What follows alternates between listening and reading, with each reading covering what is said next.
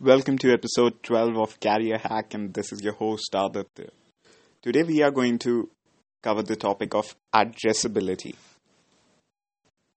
Addressability is a measure how easy it is for us to get in touch with the people who might be interested in what we offer, provide, or service. A highly addressable audience can be reached quickly and in the most inexpensive manner, as we previously spoke in our receptivity. A not addressable audience can only be reached with extreme hardship and isn't receptive at all about our offering. Let us consider two scenarios. The one scenario is that of a doctor. Doctor are highly addressable.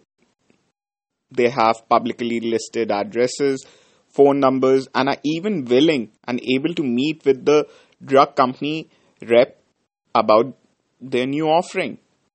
Since each doctor sees many patients, so they act as a gatekeeper for prescription medication.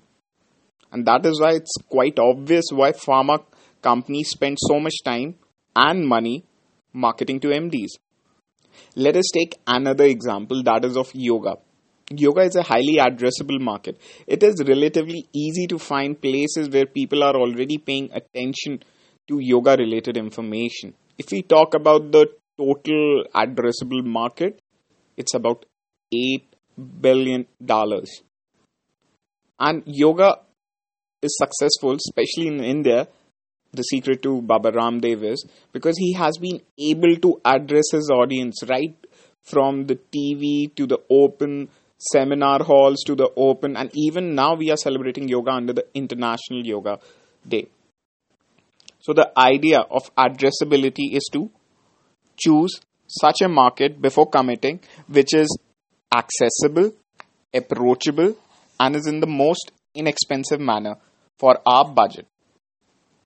So, next time, always ensure that addressability as a concern helps us. Thank you for listening to another podcast of Career Hack. Do like and subscribe to our channel.